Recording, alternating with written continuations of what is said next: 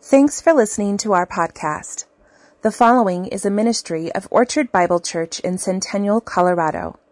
Please join us on Sunday mornings. For more details, visit us online at orchardbible.org. Today's scripture reading is from Ephesians 6 5 through 9. This is the Word of God. Bondservants, obey your earthly masters with fear and trembling with a sincere heart as you would Christ, not by the way of eye service as people pleasers, but as bondservants of Christ, doing the will of God from the heart, rendering service with a good will as to the Lord and not to man, knowing that whatever good anyone does, this he will receive back from the Lord, whether he is a bondservant or is free. Masters, do the same to them and stop your threatening, knowing that he who is both their master and yours is in heaven, and that there is no partiality with him.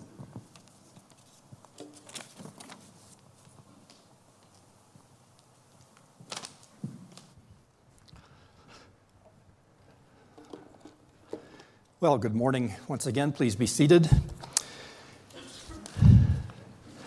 I trust that the uh, message this morning will be, be helpful informative, and most of all, I hope it's edifying. And we will try to stay as accurate to the text as we can. When you first read these few verses, you may think to yourself, this has nothing to do with us in this land of freedom. We're not operating under the conditions of slavery. But I think as hopefully as we go through this text, you will see that there's a lot more in common than you think with our current environment.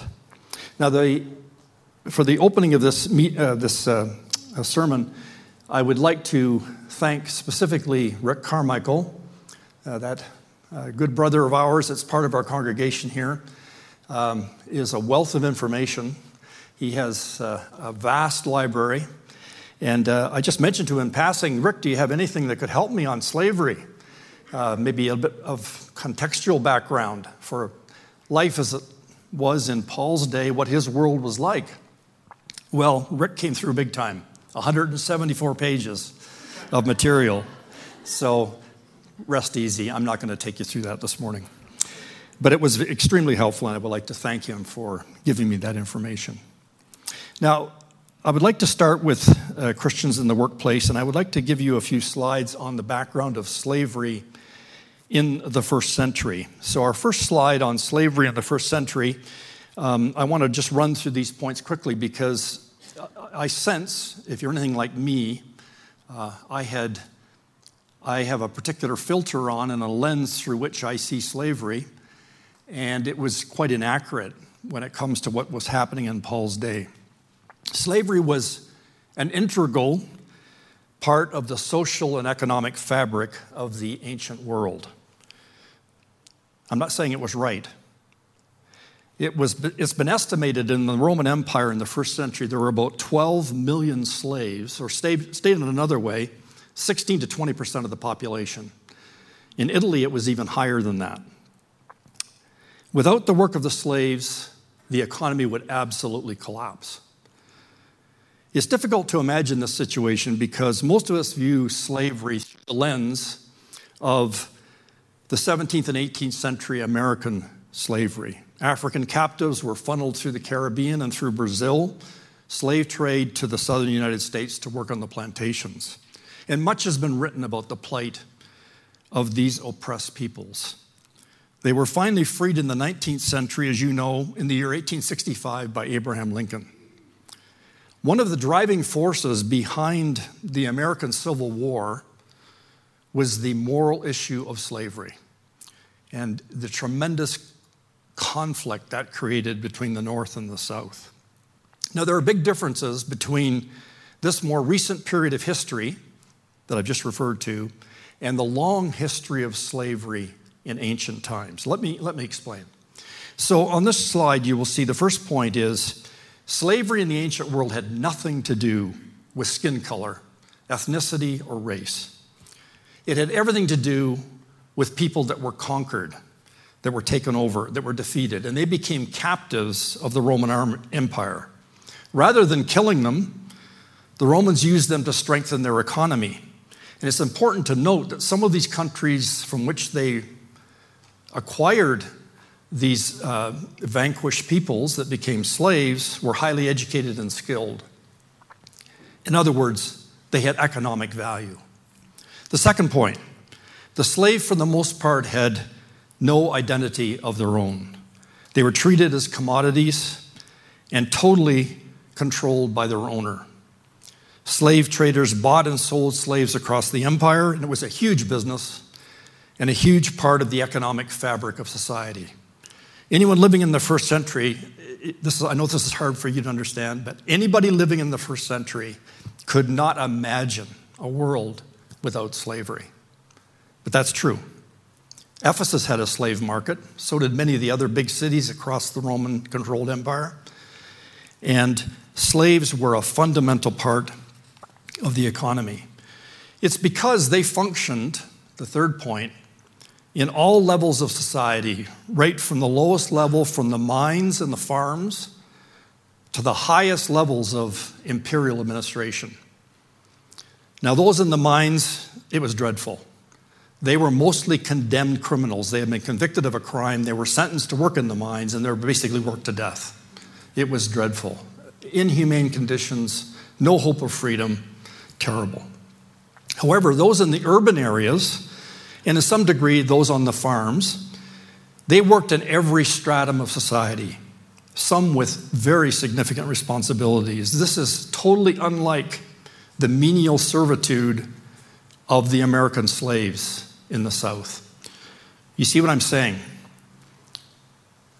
Perhaps you could have a freed person subservient to a slave. Very much so. It happened often in Paul's world. The fourth point large numbers of domestic and urban slaves could anticipate being set free, often by the age of 30. And this procedure was called manumission. This changed a slave status from slave to a freed man or a freed woman. They had a patron allegiance to their former owner, and they would still do services for them, and often they even took as one of their names the name of their previous owner, just to show that they were tied to that particular owner. But they were no longer under control of the master. They were totally free to do as they wished.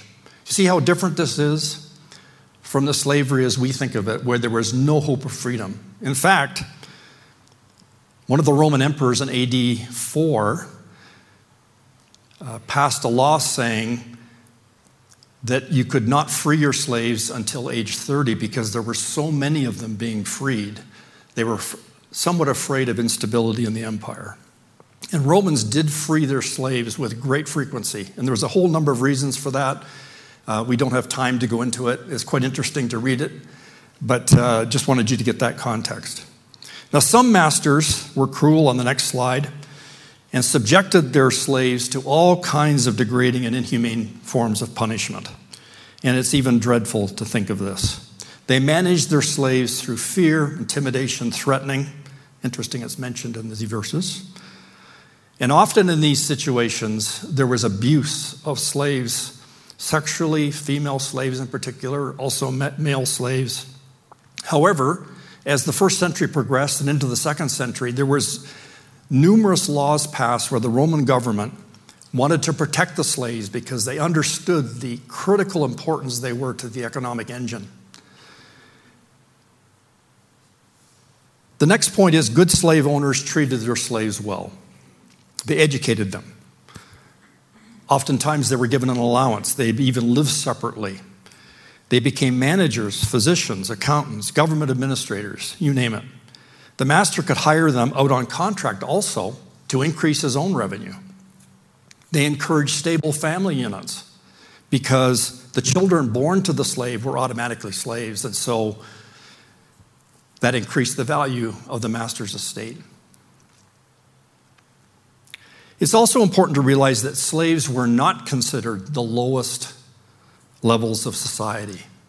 And that surprised me. I, I just thought automatically that would be the case. Not so the poor, impoverished citizens of Rome, the free citizens, were at the bottom of the social hierarchy. And many of those people they actually sold themselves into slavery because you know why? They could get three full meals a day. They could perhaps get educated.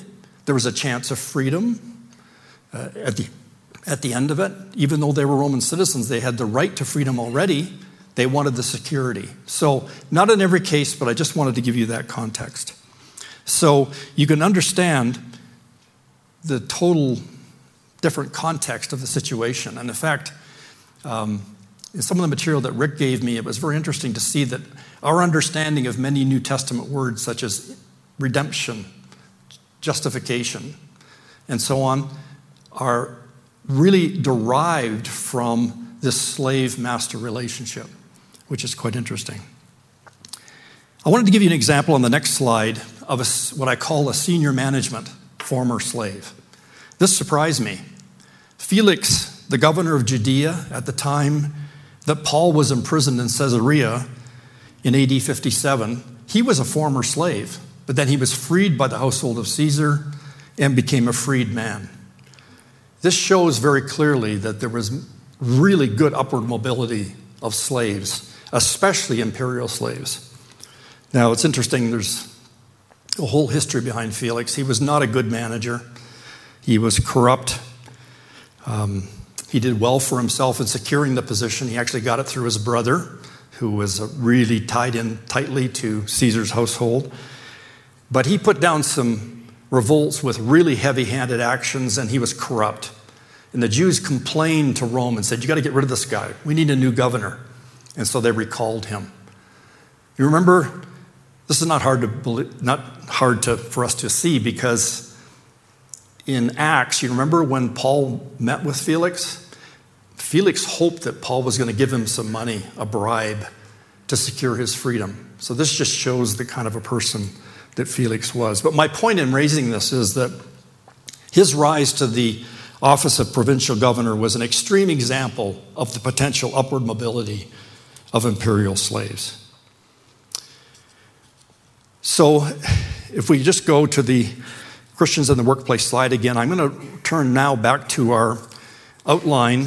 Specifically, we've covered the first point as much as I wanted to cover it the background of slavery in the first century. I would like to go specifically now to the admonition to the two different groups. Just before doing that, I want to say something here that um, I think is quite important. Notice that Paul in these verses does not directly condemn slavery as an inst- institution, but very interestingly, he plants the seeds for its destruction. He uses the same technique in Philemon, where the apostle does not command a master to release a slave, but rather to think of him as Paul's son. Philemon, verse 10, and to treat him as a dear brother. Philemon 16, verse 16. Elsewhere, Paul reminds all that of himself. He who was a slave when he was called by the Lord, a slave to sin, is the Lord's freedman. You see this language, how it all ties in with the cultural situation of the day. That's in 1 Corinthians 7. Therefore, it's apparent that in the household where Paul's instruction for masters and slaves was followed, per these verses that have been read to us, the bonds of slavery were really broken and the freedom of Christ would reign. Now, it's evident that throughout history, man has sought to enslave others for personal gain, greed, control, and sin is the root cause. And the only thing that can change the situation is transformation of the heart. That's the only thing. Salvation Faith in Christ, allegiance to a new master is what is needed. And it's, this, it's that fundamental fact that I believe Paul is addressing in these verses that in, in reality, both slaves and masters, employers, employees, we serve a higher master, all of us. And that's what these verses are highlighting. So let's go specifically now to. Uh, to uh, this section, um, I would say the application to us is not difficult to understand in these verses. If slaves and masters were obligated to demonstrate Christ to each other in a context of what I would say of such great inequity. Just think about that. If they're obligated to demonstrate Christ to each other in a context of such great inequity, how then much more should we be willing to represent Him in our work context? If our employer is unfair, that does not excuse us from acting with integrity. The slave in his situation was not excused from Christ's likeness in a society of unfairness. If an employee is difficult, that does not give the boss the right to retribution, retaliation, intimidation, any more than a slave master. Even where difficult economic or employment decisions need to be made, all who represent Christ to one another must act with truthfulness, integrity, and consideration. So I hope, I hope this has given you a bit of a background which helps us understand these verses. Let's look at the specific admonition for the slave, or in our case, the employee. This is point number two in your bulletin. They're to work in four different ways, and there's different ways of perhaps categorizing this, but um, looking through all of the material that Rick had sent me and some of my own material, I rather like this, uh, this lineup. First of all, they are to work respectfully, verse 5. It says, Obey your earthly masters with fear and trembling. Now, this expression is somewhat a little bit difficult for us to understand, perhaps, but the slave is in a subordinate position to the master and must respect his authority. He's not advising like false humility, or humility rather, or, or, or cringing before a human master, you know, just struck with fear and not able to do anything. Rather, he's directing the slave's service to God, with God becoming the ultimate authority figure in their life. Paul says of the Christian elsewhere, you recall this? Work out your own salvation with fear and trembling. Same, same expression. In other words, with respect and awe of how powerful God is and how small we are. Paul advised Timothy to instruct believing slaves that all who are under the yoke of slavery should consider their masters worthy of full respect, so that God's name and our teaching may not be slandered. It's evident to me from that verse that some disrespectful Christian slaves had tarnished the gospel's cause among non Christian masters. You, you, can imagine, you know, I, I really feel for leadership of the church um, the elders, the deacons that are wrestling with big issues and challenges.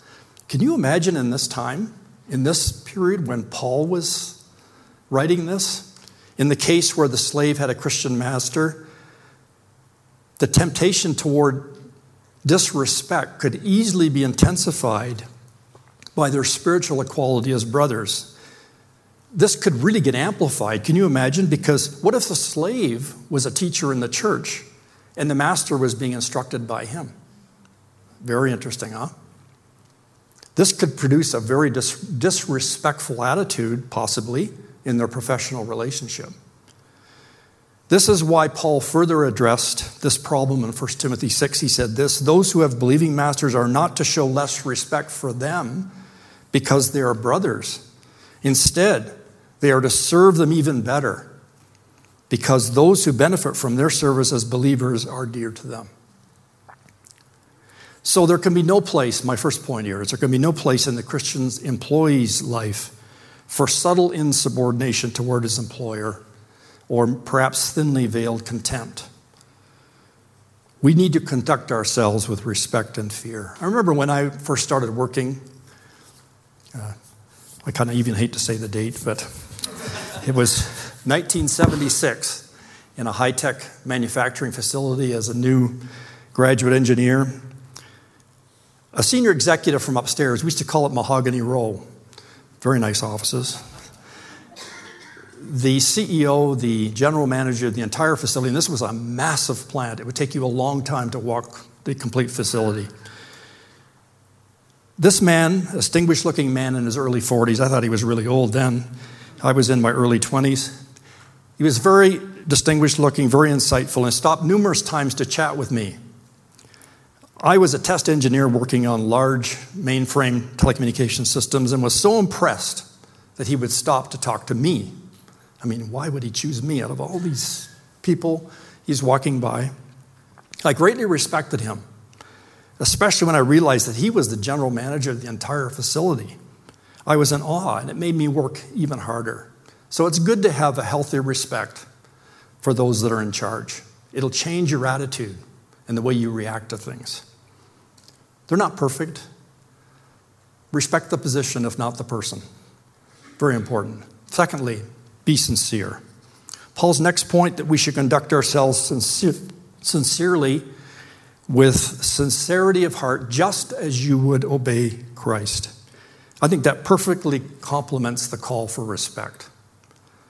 Sincerity, in this sense, in these settings, if you look up these words, it literally means singleness of heart. The idea that we ought to obey and serve with an undivided mind, without ulterior motives or hypocrisy. It's the focus on Christ, really, that dominates all the advice to slaves and employees. It's mentioned in verse 6, verse 7, verse 8. It keeps going back to Christ, the Lord, He who is above us all. I think serving Christ as we would serve those over us is to be the transforming realization for us and motivation behind our work. And I think that's the perspective that's really important to grasp from these verses. Now, it's possible for the, the mom who's at home or the dad at home cooking a great meal, cook the meal as if the Lord Himself was going to be present to eat it. If you're cleaning the house, always not such an exciting, great thing to do. Clean it as if the Lord was going to come and visit you. It's possible for teachers to educate children, doctors to treat patients, etc. Everyone to do their job in such a way as if they were serving Jesus Christ Himself. A story you may have heard before of three workmen building the cathedral. I think maybe Rick has mentioned this in one of his earlier messages, if I don't, if I recall correctly. And they were questioned by a visitor as to what they're doing. The first guy said, "I'm chipping stones." The second said, "I'm earning wages." The third guy said, "I'm building a great cathedral." There's, there's the attitude you want. I'm building a great cathedral. That's, our, that's what we see as our life is being built as Christ's edifice to his glory. And this is what spawns our respect and our sincerity toward those that we serve here on earth. The third point conscientiously. This is very important. Obey them not only to win their favor when their eye is on you, but like slaves of Christ, doing the will of God from your heart. Have you ever work with people that they're all action when the boss is around, but when the boss isn't there, they're goofing off, not working? I've seen that quite a few times. Out of his eye, there's really no industry, no enthusiasm, no real heart for the work. This is apparently what happened in the parable of the talents. Remember in Matthew 25? The two servants that were given the five talents, another guy was given two, they went to work right away, quite industrious. Even though the, man, the manager was gone, the master was gone on a journey, and they doubled, each of them doubled what they were given. Well done, good and faithful servant. What happened to the other guy, though, that got the one talent? He went and buried it in the ground, didn't do anything. When he came back, he had some insulting thing to say, no respect, you notice, for the master, and just gave him back the talent that he had given to him initially. The master was not pleased. He called him a worthless servant. He said, You wicked, lazy servant. I'd like to just say this the Lord has no use for, for slothfulness. There's no such thing as a lazy, faithful servant. Impossible. We need to be conscientious in our work. Now, if you're working at what you consider to be a nothing job, you're nevertheless called to work energetically all the time. Believe me, I've worked in some nothing jobs.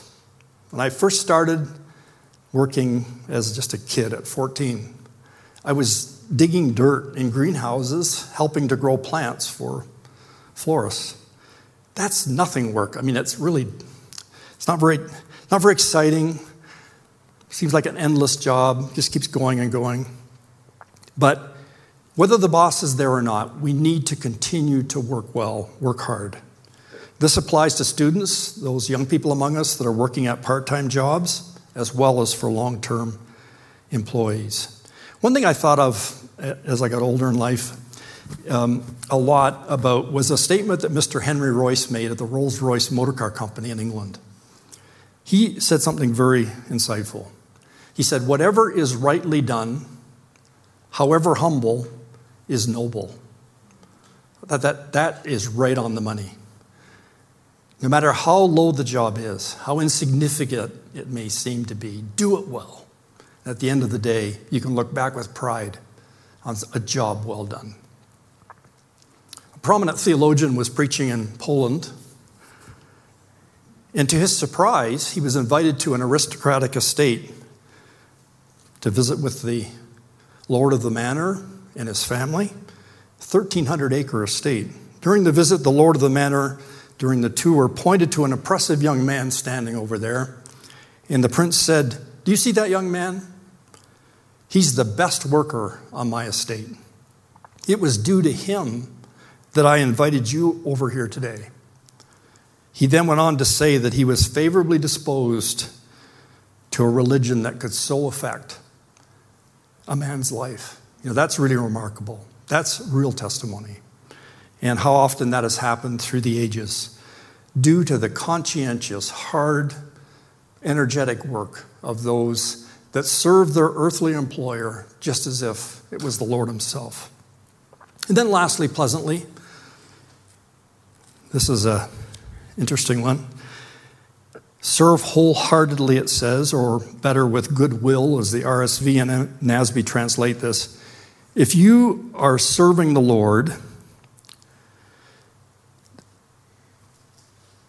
not men, because you know that the Lord is going to reward everyone for whatever good he does, whether he's slave or free. So the idea is that we're to go about our tasks with cheerful goodwill, with pleasantness. And we know that we can do it with good cheer because the Lord will reward everyone for whatever good he does, whether he's slave or free. This is a great motivation for pleasant, pleasantness as we do what I call sometimes the drudgeries of life. As John Stott says, employees should work as if their heart and soul are in it and be cheerful and pleasant as they do so. Now, it's fun. I don't know about you, but I've worked with some great people. Uh, it's really fun to work with them because they're enthusiastic, they're pleasant. If there's problems, they get right at it to solve the problem, and they make the environment a real positive one. So don't be a perpetual complainer and focus on the negative. I, I, I just find toxic coworkers, perpetual complainers, nothing's right, everything's wrong, are not fun to be around. Don't waste time listening to all this drama. They call them drama queens. It accomplishes nothing. And it's just a total waste of time. Be pleasant in your work. There's enough real negative things too that can sometimes get us down than creating your own negativity around your own attitude towards your work and to your employers. Now, the third point in our outline is admonition to the masters or to employers. So let's just run real quickly through this because I want to leave time at the end to talk about practical application and observations. What does Paul mean when he says that masters should do the same things to their slaves in verse 9?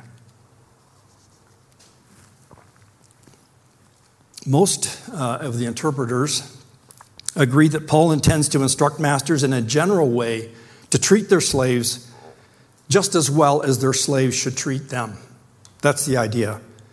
The command is another way to urge masters to treat their slaves justly and fairly.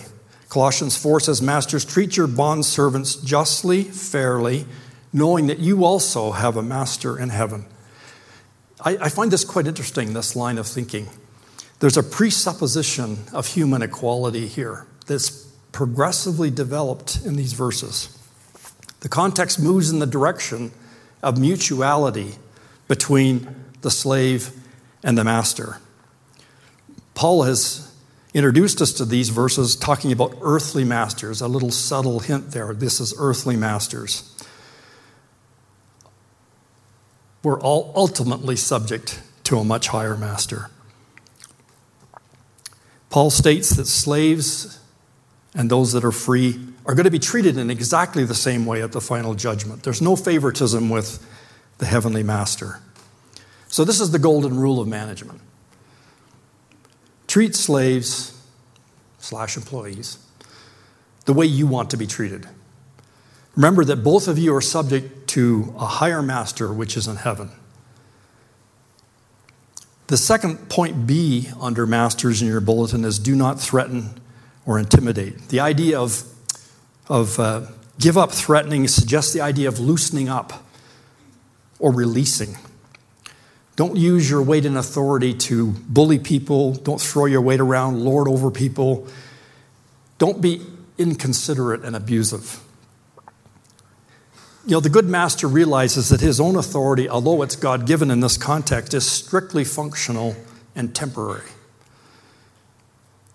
We know that we're both under the supreme authority of God above our master, and he's not on earth, he's in heaven. The faithful Christian employer knows that his, he is a fellow servant of Jesus Christ with his employees, and ultimately, we're all accountable to the same master. You know, you think about it, threatening, you know, intimidation doesn't really work very well. You just treat your slaves or your employees poorly, so you just work out your own frustration on the poor employees. And all this angry threatening does is humiliate people and would at best produce eye service. It won't encourage obedience from the heart or anyone to serve with enthusiasm when they see how unreasonable the boss is being. So, this instruction from Paul to masters renders useless one of the most common tools and tactics of the day to rule with intimidation and fear. Christianity produces a radical change in the master slave relationship. So let's now move in the closing moments of my message to some of the practical implications from what we've considered. And this is to point four in your bulletin. And I prepared a couple of slides for this just to kind of keep our focus on this. Is um, I hope that as I run through this, um, I know many of you in this room are employees, some of you are managers, some of you run your own companies, some of you work at home, some of you are in a hybrid environment. This applies to you regardless. And looking back over my own experience, I just want to emphasize to you um, I feel this very deeply and strongly because I have seen it work in my own life. Not that I'm any great example, but I have seen these work in real life. The first point under practical application is number one your primary responsibility as a Christian is to deliver exactly what you were contracted to do. Service for the Lord isn't a valid excuse for not doing your job. That really annoys me when you hear Christians say, Well, I wasn't able to accomplish my objectives. I wasn't able to do what the boss wanted because I was serving the Lord. That is totally wrong. All that does is undermines your testimony and makes your witness totally ineffective in the workplace. You need to do the job that you signed up to do. So that's number one. Number two, stand firm in principle and don't compromise under any circumstances when it comes to integrity.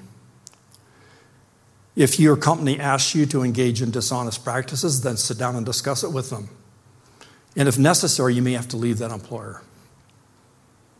Be truthful in how you deal with the company in your own life. There's, uh, it's too bad we don't have time to go into this, but there's such wonderful examples in the scripture of this. Uh, remember Daniel? Captured, taken to Babylon as a slave? Talk about integrity. He stood up against great adversity, and the Lord blessed him. Even though there was internal office politics, competing guys among the princes who's going to be the top guy, who's going to be the prime minister. Daniel didn't compromise. Let me give you an example of the flip. Remember Gehazi, the servant of Elisha, in, um, I think it's First Kings? Remember? Greed overtook him. And when he saw Naaman the Syrian after his healing disappear with all these wagon loads of money and expensive clothes, wow, some of that could be mine. And he, comp- remember the story how unknown to, well, he thought it was unknown to Elisha. He runs after him and says, Oh, my Lord has some special visitors just arrived. And yes, he could use some of your wealth now, the money and the raiment and the, and the clothing. And he was being totally dishonest. And of course, his sin found him out. But there's many good examples if you want to look at specific spiritual or biblical examples of standing firm on principle. Number three, demonstrate in your work the attitude, compassion of a Christian.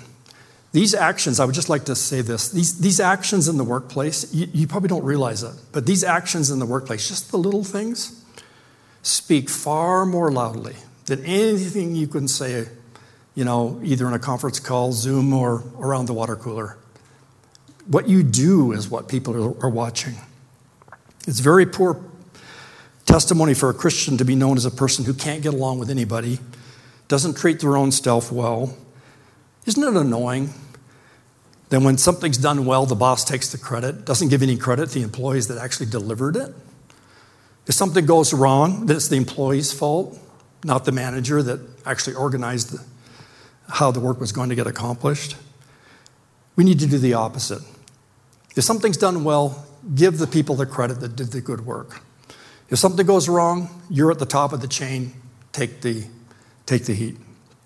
You should accept personal responsibility for what you do I'll just um, give you a. I, I don't like to use personal examples, I, but I, my, my company that I was working for, I was in Chicago, said, Alan, we need you in Raleigh, North Carolina. We got some issues. Uh, please come. So after a period, we went there. And I just arrived.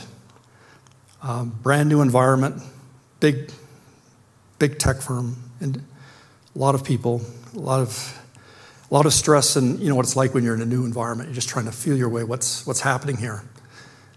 And I was really busy, very busy, and I had only been there maybe a week. And my executive assistant came in to me and said, Can I speak with you for a moment? And I thought, Oh no, what have I done? What have I done wrong? Have, have I stepped over the line somewhere? And she said to me um, something which took me totally by surprise, totally, totally shocked me. She said, Are you a Christian? And I was. I was dumbfounded that she would know that. I had said nothing. I had not witnessed to anybody there yet, never said anything. And so I was very interested to find out what, what is that all about? Well, the reason is because she was observing what I was doing and how I was treating other people and not cursing people out for not meeting commitments. And that demonstrated to me very clearly that it's what I do, it's not what I say. The next point is don't run away from problems. Solving tough issues builds your character and enhances experience. And I'm not saying this is a blanket rule, but I see some people that every time there's a little issue, they just change jobs, go somewhere else. That does not build character. It weakens your ability to handle stress, and you won't be able to keep calm under pressure. The last and final slide is my last four points on this is mentoring others helps your value, enhances your value, and promotability. You know, you can't attract top talent into your group if you don't care for people, you don't give them the appropriate training, and you don't recognize them when it counts. I, I used to really think about this because it gave me a bit of a thrill to think, well, maybe I've got the person, the, the, the gal or the guy in my group right now that's going to be the next CEO of the company. That's quite possible. In which case, work with them, groom them properly, give them a thrill and a sense of personal accomplishment.